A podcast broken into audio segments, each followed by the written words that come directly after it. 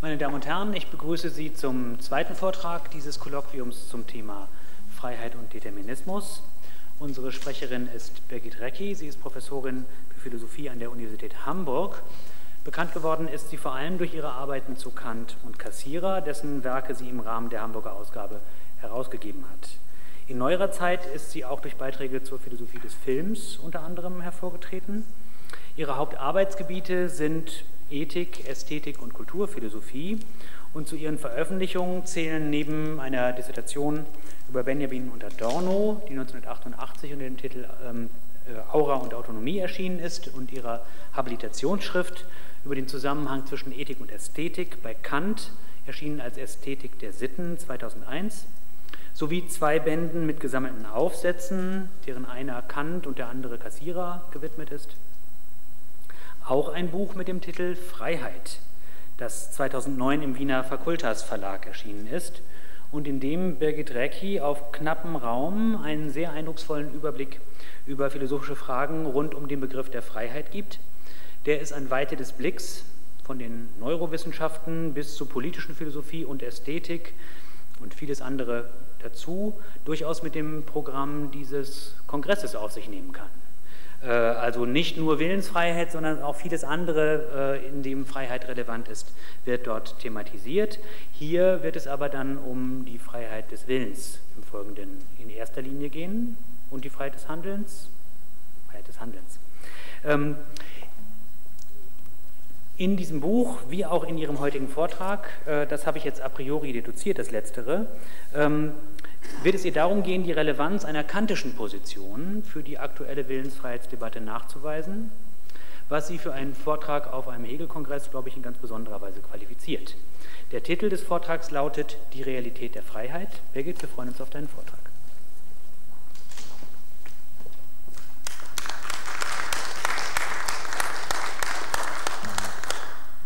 Lieber Markus, vielen herzlichen Dank für die freundliche Einführung. Vielen herzlichen Dank für die Einladung, der ich sehr gern gefolgt bin.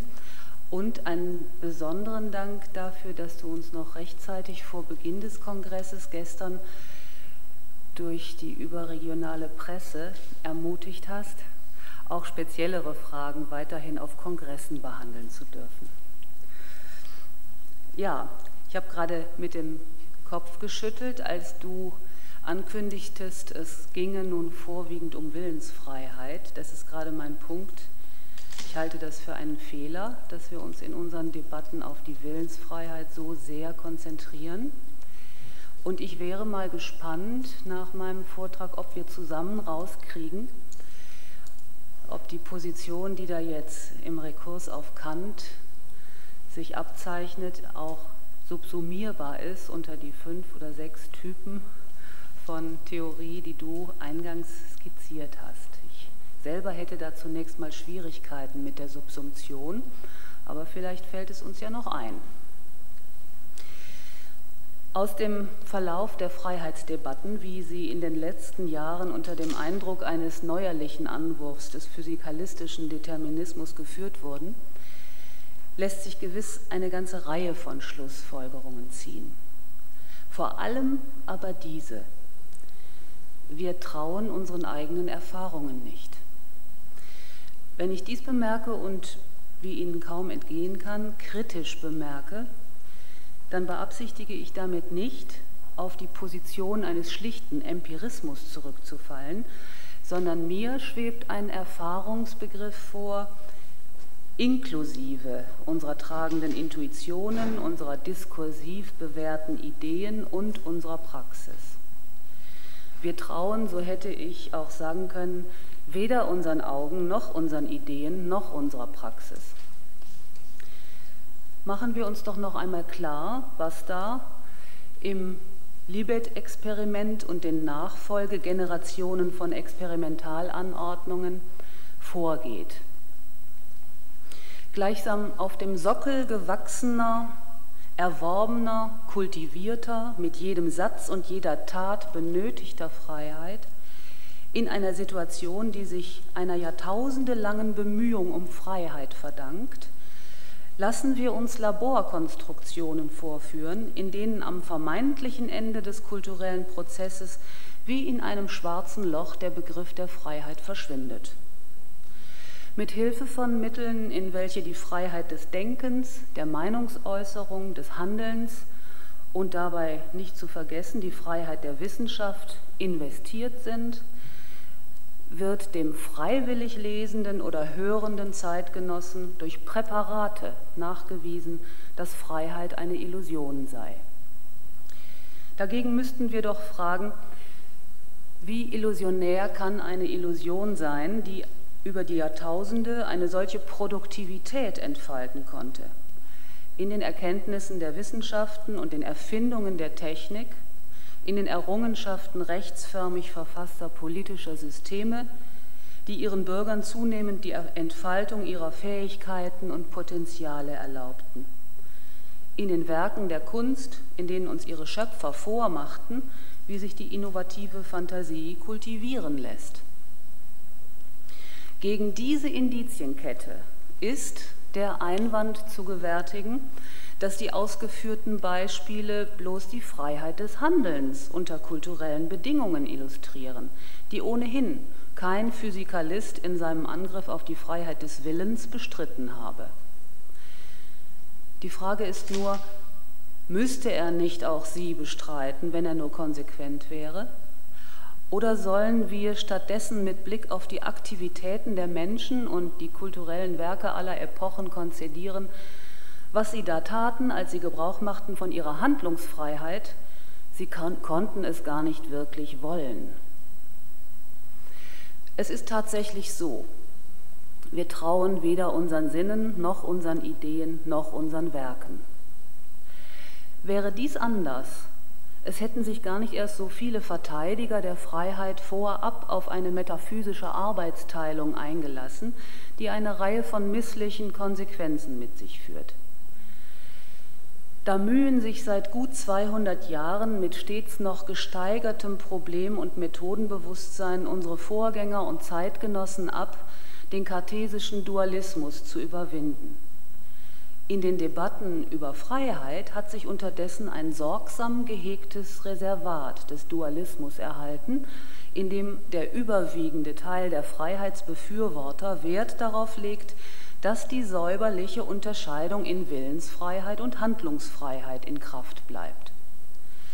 Allzu einig ist man sich über die Differenzen zwischen den streitenden Parteien hinweg in der methodischen Beschränkung auf Willensfreiheit, so als wäre im weiten Feld des Handelns, der Praxis wie der Poiesis, kein Argument gegen den Determinismus zu gewinnen es sei allein der Wille der Exponent des Bewusstseins, der als Kandidat der metaphysischen Entscheidung über diejenige Freiheit gilt, die aus der Sicht deterministischer Theorien zur Disposition steht.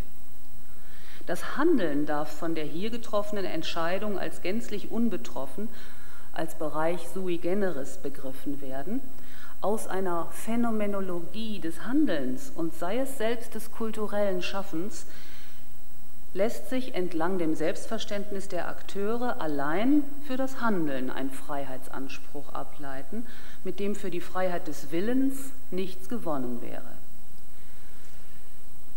Dabei gibt es wenig Grund zu der Annahme, dass Handeln, wo man es nicht fälschlich mit bloßem Verhalten gleichsetzt, angemessen so verstanden werden dürfte, als könnte es auch sein, dass es nicht gewollt wäre. Der sterile Scharfsinn der schopenhauerischen Iteration. Ich bin frei zu tun, was ich will, bin ich auch frei zu wollen, was ich will, scheint damit wie ein Bannfluch über der Szene zu schweben und die systematischen Optionen zu bestimmen. Gültige Argumente gegen die freiheitsbestreitende Wirkung des physikalistischen Determinismus sollen nur im direkten Rekurs auf Funktion und Verfassung des Willens zu gewinnen sein. Handlungsfreiheit wäre etwas ganz anderes. Diese säuberliche Aufteilung ist zu bestreiten. Der Dualismus, der sich gegen alle sonstigen Bemühungen in der Freiheitstheorie dadurch als so zählebig erweist, dass das Problem von Freiheit und Determinismus regelmäßig nur auf der Ebene des Willens angegangen wird, wirkt sich in letzter Instanz darin aus, dass die Lösung dieses Problems regelmäßig in den Kompatibilismus führt. Auf den Kompatibilismus hat sich der Theoretiker der Freiheit gewissermaßen schon vor jeder Willensentscheidung festgelegt, durch den Dualismus, den er in der säuberlichen Demarkation zwischen Wollen und Handeln immer schon übernommen hat. Dem entspricht auf der Seite derjenigen, die positiv den Determinismus als lückenlos wähnen, so dass Willensfreiheit ausgeschlossen wäre, dass sie den gordischen Knoten des Dualismus schon dadurch mit dem scharfen Schwert des Determinismus durchzuschlagen beanspruchen. Sie haben nämlich das Gehirn samt seinen neuronalen Aktivitäten nicht nur mit dem Bewusstsein, sondern zudem mit der durch es konstituierten Sphäre der Bedeutung platterdings identisiert. Es stört Physikalisten solchen Zuschnitts offenbar nicht, wenn in der Konzession der Handlungsfreiheit, in der wohl weniger ein Lippenbekenntnis als ein unfreiwilliges Zugeständnis gesehen werden darf, dass man sich die Sache mit dem Knoten doch zu einfach gemacht hat, der Dualismus sich unversehens wieder einstellt. Menschliche Realität geht offensichtlich nicht auf in der Vorstellung lückenloser Determination.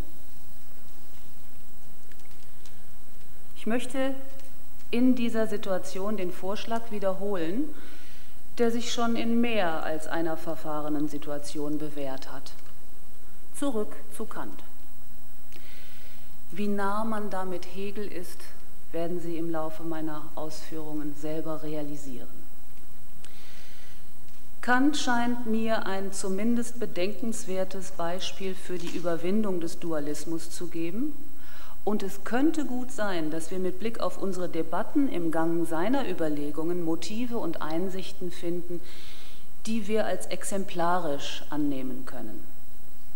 Es fängt damit an, dass Kant in der Grundlegung zur Metaphysik der Sitten 1785 den Willen, von dem er explikativ geltend macht, er sei nichts anderes als praktische Vernunft, als das Vermögen der Selbstbestimmung im Handeln bestimmt.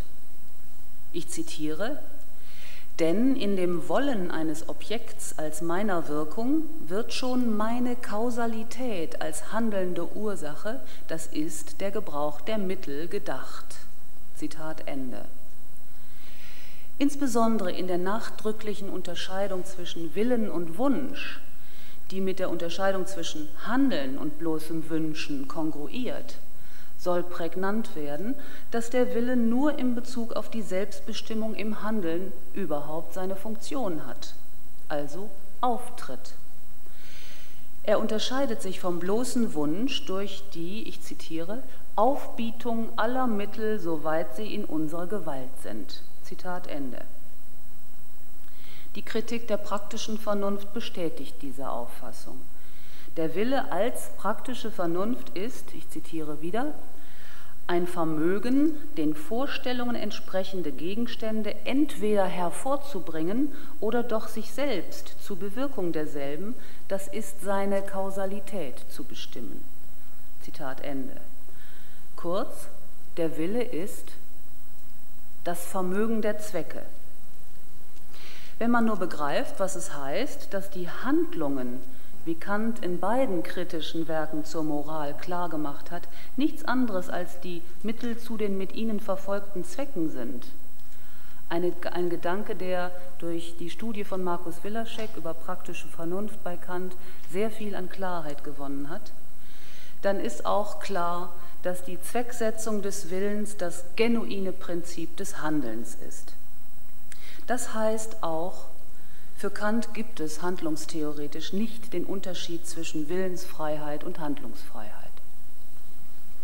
Es gibt markante Stellen, die diesen Befund zu bestreiten scheinen. Doch das scheint nur so.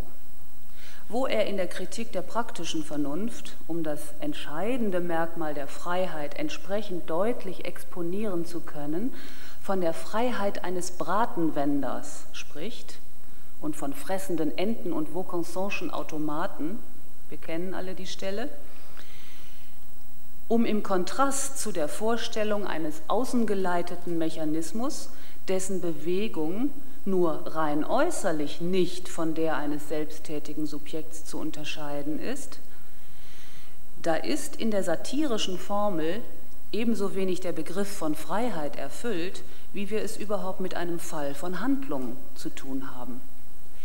Die ironisch apostrophierte Freiheit des Bratenwenders ist genau besehen Heteronomie, die Bewegung des Bratenwenders genau besehen keine Handlung.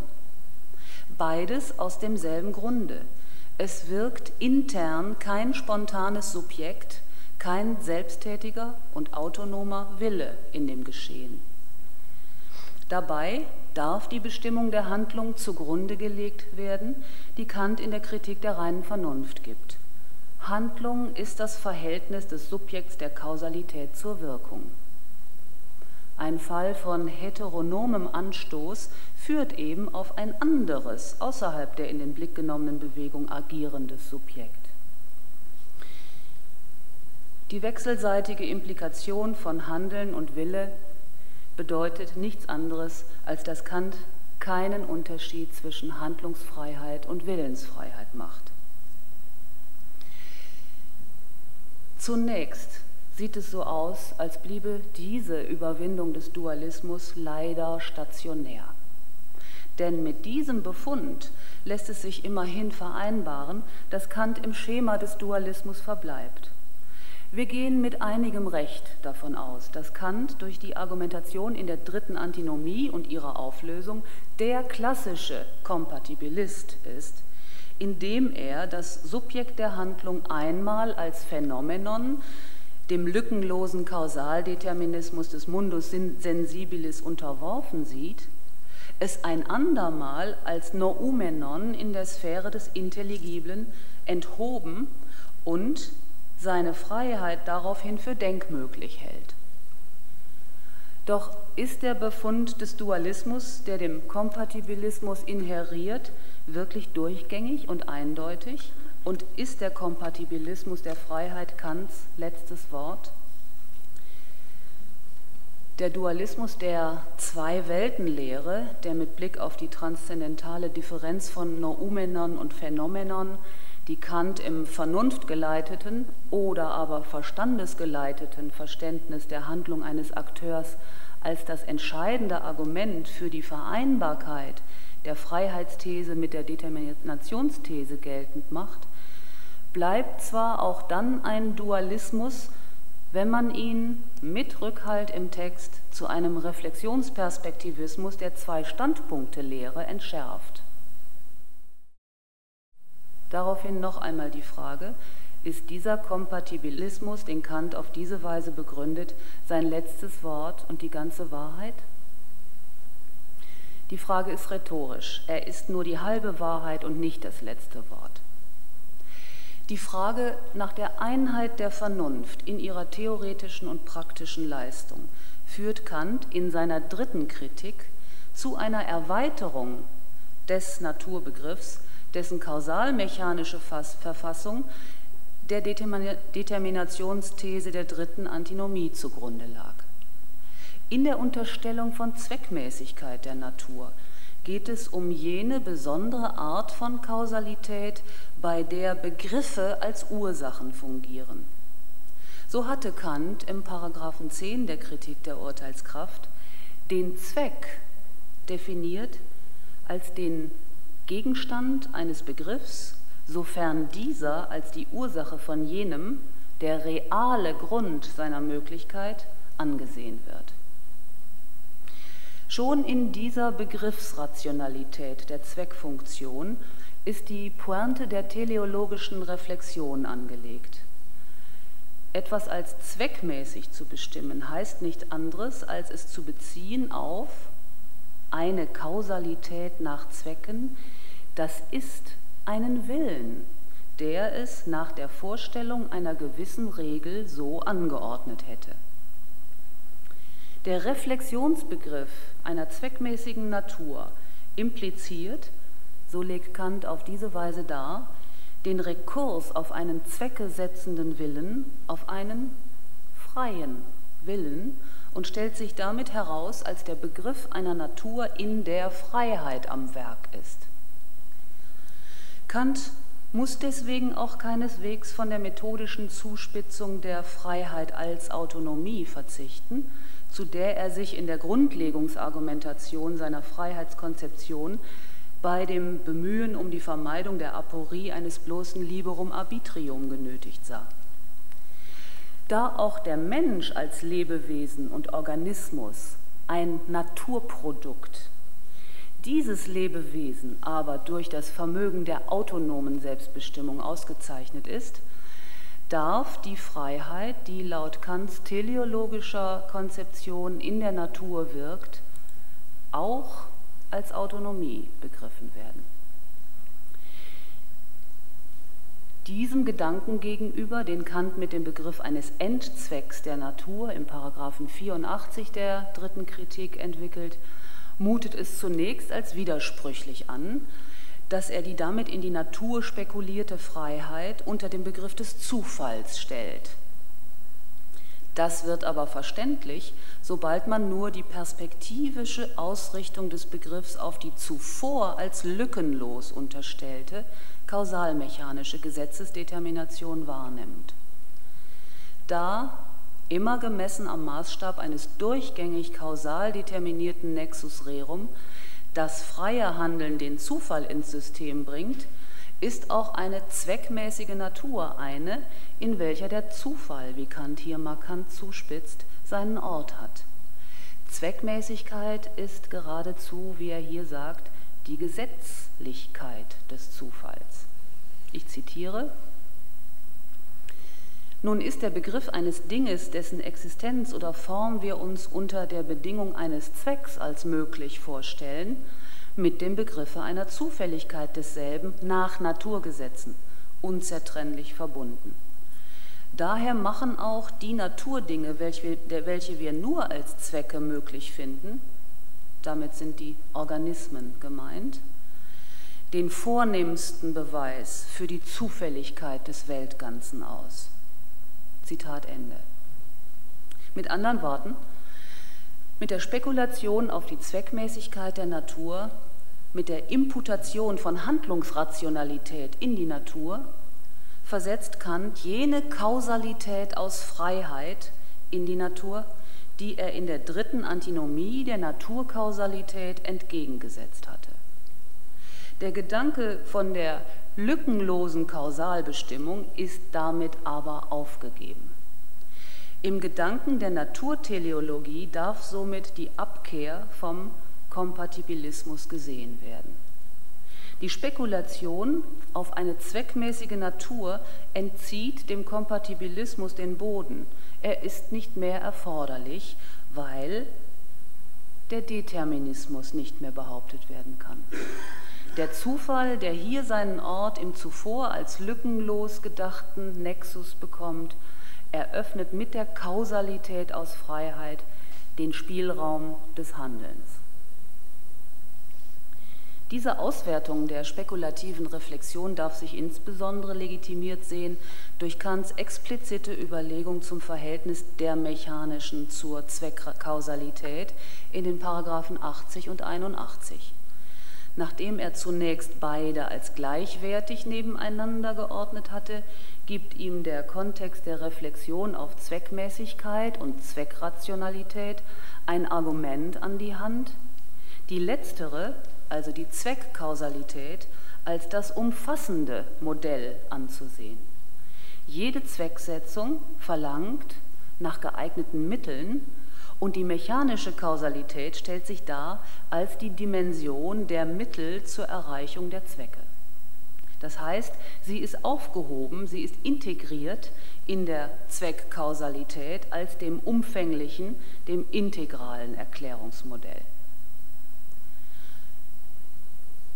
Darin dürfen wir eine Revision des Naturbegriffs sehen, die einen Determinismus gegenstandslos macht einen lückenlosen Determinismus, sollte ich sagen.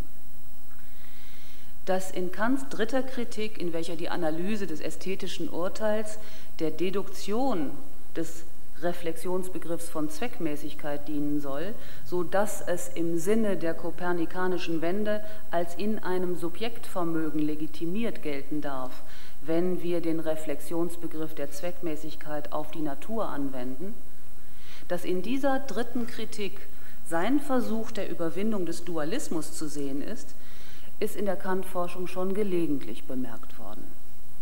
Dass dies Implikationen birgt und Folgen hat für das Verständnis von Freiheit, liegt auf der Hand, muss aber offensichtlich auch ausdrücklich gesagt werden. Kant kann als Naturteleologe nicht der Kompatibilist der Freiheit bleiben, als der er seit der dritten Antinomie in unseren Auseinandersetzungen ständig präsent ist.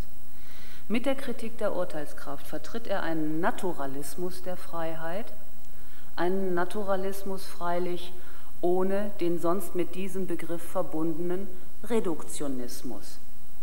Wir müssen die Natur so denken, als ob in ihren Erscheinungen, die in der dritten Kritik denn auch nicht zufällig meistens als Produkte, also unter dem Gesichtspunkt ihrer Hervorbringung angesprochen werden, ein freier Wille am Werke sei. Auf dieser Grundlage wundert es nicht, dass sich in der dritten Kritik auch der Ansatz zu einem Realismus der Freiheit findet. Zitat Der Begriff einer Kausalität durch Zwecke, in Klammern der Kunst, hat allerdings objektive Realität. So sagt Kant zur methodischen Abgrenzung seines teleologiekritischen als ob von derjenigen Sphäre, in der nachweisbar etwas hervorgebracht wird, von der Kultur. Im Paragraphen 83 macht Kant eine wenig beachtete Implikation seiner bis dahin entwickelten praktischen Philosophie geltend, indem er, ich zitiere, die Hervorbringung der Tauglichkeit eines vernünftigen Wesens zu beliebigen Zwecken überhaupt, folglich in seiner Freiheit, als die Kultur bestimmt zu beliebigen Zwecken überhaupt folglich in seiner Freiheit. Man wird diese denkwürdige Formulierung zunächst als den womöglich ultimativen unter den vielen verfügbaren Ausweisen dafür sehen, dass Kant auch nach der Qualifizierung des Freiheitsbegriffs als Autonomie immer noch einen moralneutralen Begriff von Freiheit mitführt jenen moralneutralen Begriff der Freiheit, in dem auch das Böse als Gegenstand der freien Willensäußerung begriffen werden kann. Das freilich durfte man auch schon mit Blick auf die Kategorien der Freiheit in der Kritik der praktischen Vernunft als erwiesen ansehen. Man konnte es auch in den geschichtsphilosophischen Schriften der 80er Jahre schon erkennen, wo Kant von einer wilden, einer zügellosen, einer noch rohen Freiheit spricht und damit offensichtlich bereits die Freiheit meint, die sich im Kulturprozess zu Autonomie entwickeln kann. Mit der Freiheit, sich selbst eine Lebensweise auszuwählen, die Kant 1786 als den mutmaßlichen Anfang der Menschengeschichte ansieht, setzt auch eben die Hervorbringung der Tauglichkeit eines vernünftigen Wesens zu beliebigen Zwecken überhaupt ein, die Kant in der dritten Kritik unter dem Begriff der Freiheit exponieren wird. Deutlich wird an ihrem Begriff zugleich mit jenem vormoralischen und darin basalen Verständnis von Freiheit, das Kant seit der Kritik der reinen Vernunft im Begriff der negativen Freiheit hat, die kulturelle Implikation. Wenn Freiheit die Tauglichkeit eines vernünftigen Wesens zu beliebigen Zwecken überhaupt ist, dann ist sie die grundlegende Fähigkeit, aus sich selber und seinen Verhältnissen zu machen, was immer man kann und sinnvoll findet. Deutlich wird damit auch der Begriff der Kultur. Die selbstverständliche Verknüpfung von Vernunft, Freiheit und Kultur läuft auf einen Begriff der Kultur hinaus, in dem es um all das geht, was der Mensch unter Nutzung seiner besten Kräfte aus sich selbst in seinen vorgefundenen Verhältnissen macht. Kant fügt damit seiner Vernunftkritik, deren methodische Ausführlichkeit bei der Grundlegung gesicherter Erkenntnis, moralischen Handelns und sinnvollen Fühlens in der Rezeptionsgeschichte zu einer Konzentration auf die reinen Vernunftleistungen geführt hat, die Dimension des Pragmatischen als den Bereich kultureller Lebensgestaltung hinzu. Es geht hier um die kulturelle Dimension der Vernunft und sie enthält die Freiheit der Bestimmung der eigenen Verhältnisse im Machen und Herstellen. Es findet sich zu der damit verbundenen Einsicht ja übrigens in der Grundlegung der Moral eine Entsprechung, die von den Interpreten nur in der Regel stiefmütterlich behandelt wird. Neben dem normativen Geltungsanspruch des kategorischen Imperativs spricht Kant in der Grundlegung zur Metaphysik der Sitten über Ratschläge der Klugheit und Regeln der Geschicklichkeit. Er nennt diese Typen von Regeln zusammenfassend hypothetische Imperative und begreift auch sie als Elemente der Ethik. Das freilich für den Theoretiker der Autonomie die Freiheit des Machens und Herstellens nicht den ultimativen Grad der Freiheit darstellt und vor allem in der Grundlegungsperspektive weiterhin am Begriff der Freiheit nicht den Aspekt der Prinzipientauglichkeit ausmacht, ist einer berühmten Überlegung aus der Idee zu einer allgemeinen Geschichte in weltbürgerlicher Absicht 1784 zu entnehmen. Ich zitiere, wir sind im hohen Grade durch Kunst und Wissenschaft kultiviert. Wir sind zivilisiert bis zum Überlästigen, zu allerlei gesellschaftlicher Artigkeit und Anständigkeit. Aber uns für schon moralisiert zu halten, daran fehlt noch sehr viel. Zitat Ende.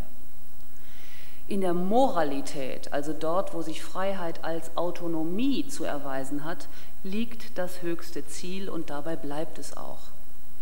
Doch es ist bemerkenswert, dass Kant den Gedanken, der dies bekräftigt, in einer Überlegung fortsetzt, der erstens zu entnehmen ist, dass er tatsächlich in Graden der Freiheit denkt und mit der zweitens die Kontinuität von Kultur, Zivilisation und Moralität betont wird.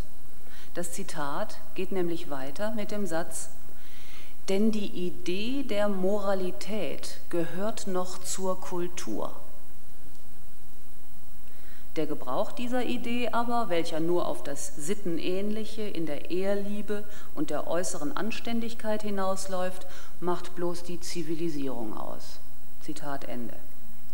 Die Klage dann über die notorische Diskrepanz zwischen einer bloß scheinbaren, oberflächlichen und einer durchdringenden Sittlichkeit legt einen weiteren Aspekt des Zusammenhangs frei, in dem die Moralität nunmehr kulturphilosophisch gesehen wird. Diese Diskrepanz, so sagt Kant nämlich, mache zur inneren Bildung der Denkungsart der Bürger eine lange innere Bearbeitung jedes gemeinen Wesens, das heißt jeder Gesellschaft, erforderlich. Das heißt aber nichts anderes, als dass auf diese Weise nach der Moral und der Technik auch die Politik als ein Ort der Freiheit in den Blick gerät, ein Ort ihrer Realisierung. Zu rekonstruieren ist mithin die Überlegung im Paragraphen 83 der Kritik der Urteilskraft erstens als eine Integration der instrumentellen Vernunft in das Selbstverständnis der Freiheit. Kants Vernunftbegriff umfasst nicht nur die reine praktische, er umfasst mit der praktischen auch die pragmatische, ja die instrumentelle Vernunft.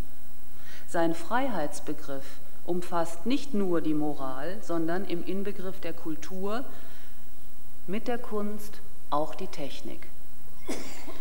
Zu rekonstruieren ist diese Überlegung zweitens denn auch als einer der systematischen Ursprünge der modernen Kulturphilosophie. dass die Extension des Freiheitsbegriffs, wie sie im Paragraphen 83 vorgestellt ist, systematisch ernst gemeint ist, dokumentiert eine Reflexion aus dem Nachlass der 80er Jahre. Unter Bezug auf die schon hier in den Blick genommenen Kategorien der Moralität, die in der Kritik der praktischen Vernunft als Kategorien der Freiheit behandelt werden sollen, sagt Kant hier, Funktionen derselben Freiheit sind in allem Praktischen. Und hier hat man sich nur zu vergewissern, was der Ausdruck praktisch für ihn bedeutet. Ich zitiere aus dem Kontext derselben Nachlassnotizen. Praktisch ist alles, was geschickt macht. Pragmatisch, was klug macht. Moralisch, was weise macht. Zitat Ende. Wenn Funktionen derjenigen Freiheit, die schließlich unter den Kategorien der Freiheit zu Willensurteilen geordnet werden, in allem Praktischen sind, dann heißt das in allem Handeln überhaupt. In der Bestimmung des Paragraphen 83 wird dabei offenkundig, dass Kant wie schon von Anfang an in der Definition der Zwecksetzung anhand des Modells der Hervorbringung der Tendenz folgt, das Handeln von Grund auf poetisch zu fassen. Wo die Kultur als die Hervorbringung der Tauglichkeit eines vernünftigen Wesens zu beliebigen Zwecken überhaupt folglich in seiner Freiheit begriffen ist, da dürfen wir uns aber legitimiert sehen, in den Werken der Kultur ebenso viele Evidenzen für die Realität der Freiheit zu sehen. Im Ausgang vom Bedürfnis der Vernunft einen Gegenhalt der eigenen Handlungsrationalität in der Welt zu haben, denkt die dritte Kritik in einem holistischen Entwurf Natur wie Kultur als Ort der Freiheit. Mit dem ersteren fällt der Kompatibilismus, mit dem zweiten ersteht der Realismus der Freiheit. Das Ganze ist von Anfang an, wie Kant durch den Ursprung in der reflektierenden Urteilskraft klar macht und durch das kritische Methodenbewusstsein, das sich in, sich in seinem immer wieder eingeschärften als ob artikuliert, ein Reflexionsgedanke. Es bleibt bei der Einsicht, die Kant bereits in der Grundlegung zur Metaphysik der Sitten vom Plan eines Freiheitsbeweises abgebracht und zur Argumentation aus dem Selbstverständnis geführt und die er in der Kritik der praktischen Vernunft mit der Lehre vom Faktum der Vernunft ratifiziert hat. Die Freiheit des Willens lässt sich nicht beweisen. Zwar ist, wo die teleologische Spekulation auf die Wahrnehmung der Realität der Freiheit hinausläuft, dem Argument des Selbstverständnisses der Aktionsradius einer Phänomenologie der Freiheit hinzugewonnen. Doch auch mit diesem Argument, das im spekulativen Gedanken der dritten Kritik enthalten ist, ist Freiheit nicht bewiesen, sondern darin ganz ähnlich der Performance des freien Willens, der sich auf mitteilbare Gründe stützt, nur anhand von Evidenzen geltend gemacht, die derjenige teilen wird, der sich auf die angeführte Realität einlässt. Nichts bewiesen, für die Bestreitung der Freiheit gilt das Gleiche. Dass Freiheit nur eine Illusion wäre, ist, zumal angesichts der bloß stationären Geltung aller bisher bewiesenen Determinismen, nicht bewiesen. Auffällig an der mit großer Lebhaftigkeit geführten Debatte ist ja die Tatsache, dass die empirischen Befunde aus den beteiligten Wissenschaften längst nicht das belegen, was ihre Anwälte daraus ableiten. Deshalb wird man auch hier gewissermaßen bei Kant dann einen Anknüpfungspunkt darin sehen, dass Kant zwar den Mechanismus, den Kausalmechanismus nicht gänzlich verabschiedet, aber ihm eine begrenzte Stellung im Ganzen eines umfassenden Kausalitätsprinzips aus Freiheit zuordnet.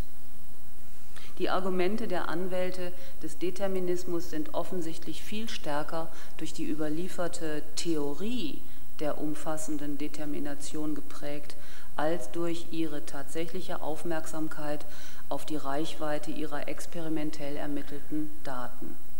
Oder, wie es Peter Roos gefasst hat in einem Beitrag von 2007, die These des Physikalismus ist nicht selbst ein Satz der Physik. Zudem vertreten sie einen Physikalismus, bei dem fraglich ist, ob er den Lebenswissenschaften, in denen sie arbeiten, überhaupt noch angemessen ist.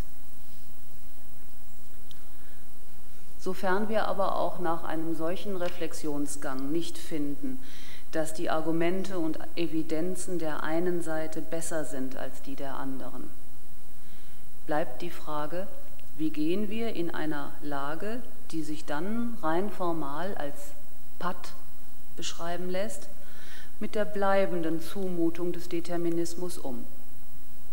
Gibt es hinausgehend über den hier bei Kant aufgesuchten Gedanken ein Argument, dem der Status einer vernünftigen Auskunft zukäme, für die Zeit, während wir uns weiterhin um das ultimative Argument bemühen?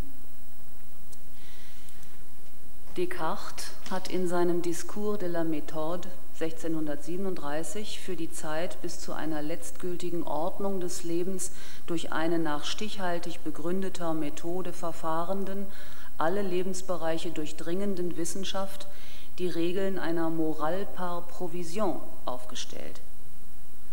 Diese vorläufige Ethik empfiehlt, es den Reisenden gleichzutun, die, wenn sie sich im Wald verirrt haben, methodisch geradenwegs in immer dieselbe Richtung gehen, um auf diese Weise zumindest aus dem Wald heraus und in eine Gegend zu kommen, in der es ihnen wahrscheinlich be besser geht als mitten im Wald. Ich zitiere. Ebenso dulden die Handlungen im Leben häufig keinen Aufschub. Und daher ist es eine ganz unbestreitbar wahre Forderung, dass wir, wenn es nicht in unserer Macht steht, die wahrsten Ansichten zu erkennen, den wahrscheinlichsten folgen sollten. Und selbst wenn wir nicht bemerken, dass die Wahrscheinlichkeit der einen die der anderen überwiegt, sollten wir uns nichtsdestoweniger zu irgendeiner entscheiden und sie hernach, soweit sie für die Praxis Bedeutung hat, nicht mehr als zweifelhaft, sondern als wahr und ganz sicher ansehen, weil der Grund, der uns dazu bewogen hat, doch wahr und sicher ist. Zitat Ende. Unter eine solche Moral par Provision fällt auch Blaise Pascals auf dem Wahrscheinlichkeitskalkül beruhendes Argument der Wette, das Argument du Paris. Wo es in der Wette auf gleichermaßen wahrscheinliche alternative Optionen im Fall des Gewinns eine Unendlichkeit an Möglichkeiten zu gewinnen gäbe, während im Falle des Verlustes nichts verloren wäre, da setzt der rationale Spieler auf die Unendlichkeit. Um wie vieles wird uns die Anwendung dieser offensichtlich vernünftigen Anleitung im Blick auf den Stand der Auseinandersetzung um die Freiheit des Willens noch erleichtert durch die Reflexion auf das, was wir schon nicht mehr verlieren können. Damit meine ich die ganze Realität der Freiheit auch wenn sie aus dem Blickwinkel des Dualisten bloß Handlungsfreiheit ist. Gesetzt, die These des Determinismus wäre wahr, dann hätten wir alles, was unsere Wirklichkeit ausmacht, mitsamt den Möglichkeiten, die wir in ihr wahrnehmen, unter den Bedingungen einer durchgängigen Determination. Diese Determination ließe es immerhin zu, uns zum Beispiel mit Argumenten für und wider die Freiheit des Willens auszutauschen, neue Befunde aufzunehmen, uns die Einwände des anderen durch den Kopf gehen zu lassen, eine Überschwänglichkeit zurückzuziehen und gleich in den nächsten Vortrag zu gehen, von dem wir uns neue Einsichten versprechen im Horizont der Realität der Freiheit, den ich gerade mit Kant zu öffnen beansprucht habe, habe ich es aber gerade gar nicht nötig, mich zur Demonstration des unverlierbaren Wettvorteils, in dem wir uns bewegen, wenn wir weiterhin auf die Freiheit setzen, weiterhin nur auf dieses sich rein am Modell der Deliberation von guten Gründen orientierende Beispiel zu stützen. Das Beispiel kann den Blick auf alles andere anleiten, indem wir etwas vom Anspruch unseres eigenen Handelns wiedererkennen. Ich kann auch andere anführen. Die Werke von Technik, Wissenschaft und Philosophie, vom Tunnelbau durch die Alpen und Brückenbau über die Gewässer der Welt, vom Blitzableiter bis zur Architektur der Bahnhöfe und den Verkehrssystemen, die sich in ihnen kristallisieren von Kants Kritik der Urteilskraft und der Computertechnik, die es uns ermöglicht hat, unsere Vorträge für den Hegel-Kongress zu schreiben. Die Werke der Kunst von den gotischen Kathedralen bis zu Prousts Recherche. Die Werke der Politik von den Menschenrechten bis zum Parlamentarismus. Die Pointe, die ich dem Determinismus abzugewinnen und abgewinnen und entgegensetzen will, wäre ja, dass all das samt dem, wofür es hier exemplarisch stehen soll, unter Bedingungen der Determination, wenn sie denn gelte, genau so real wäre, wie wir es uns unter Bedingungen wahrer Freiheit denken. Ich frage mich, ob nicht dies schon der zwar indirekte, aber entscheidende Hinweis darauf ist, dass die Bedrohung durch den Determinismus bloß fiktiv bleiben muss angesichts der Realität der Freiheit können wir mit gutem Grund gelassen sein. Ich danke Ihnen.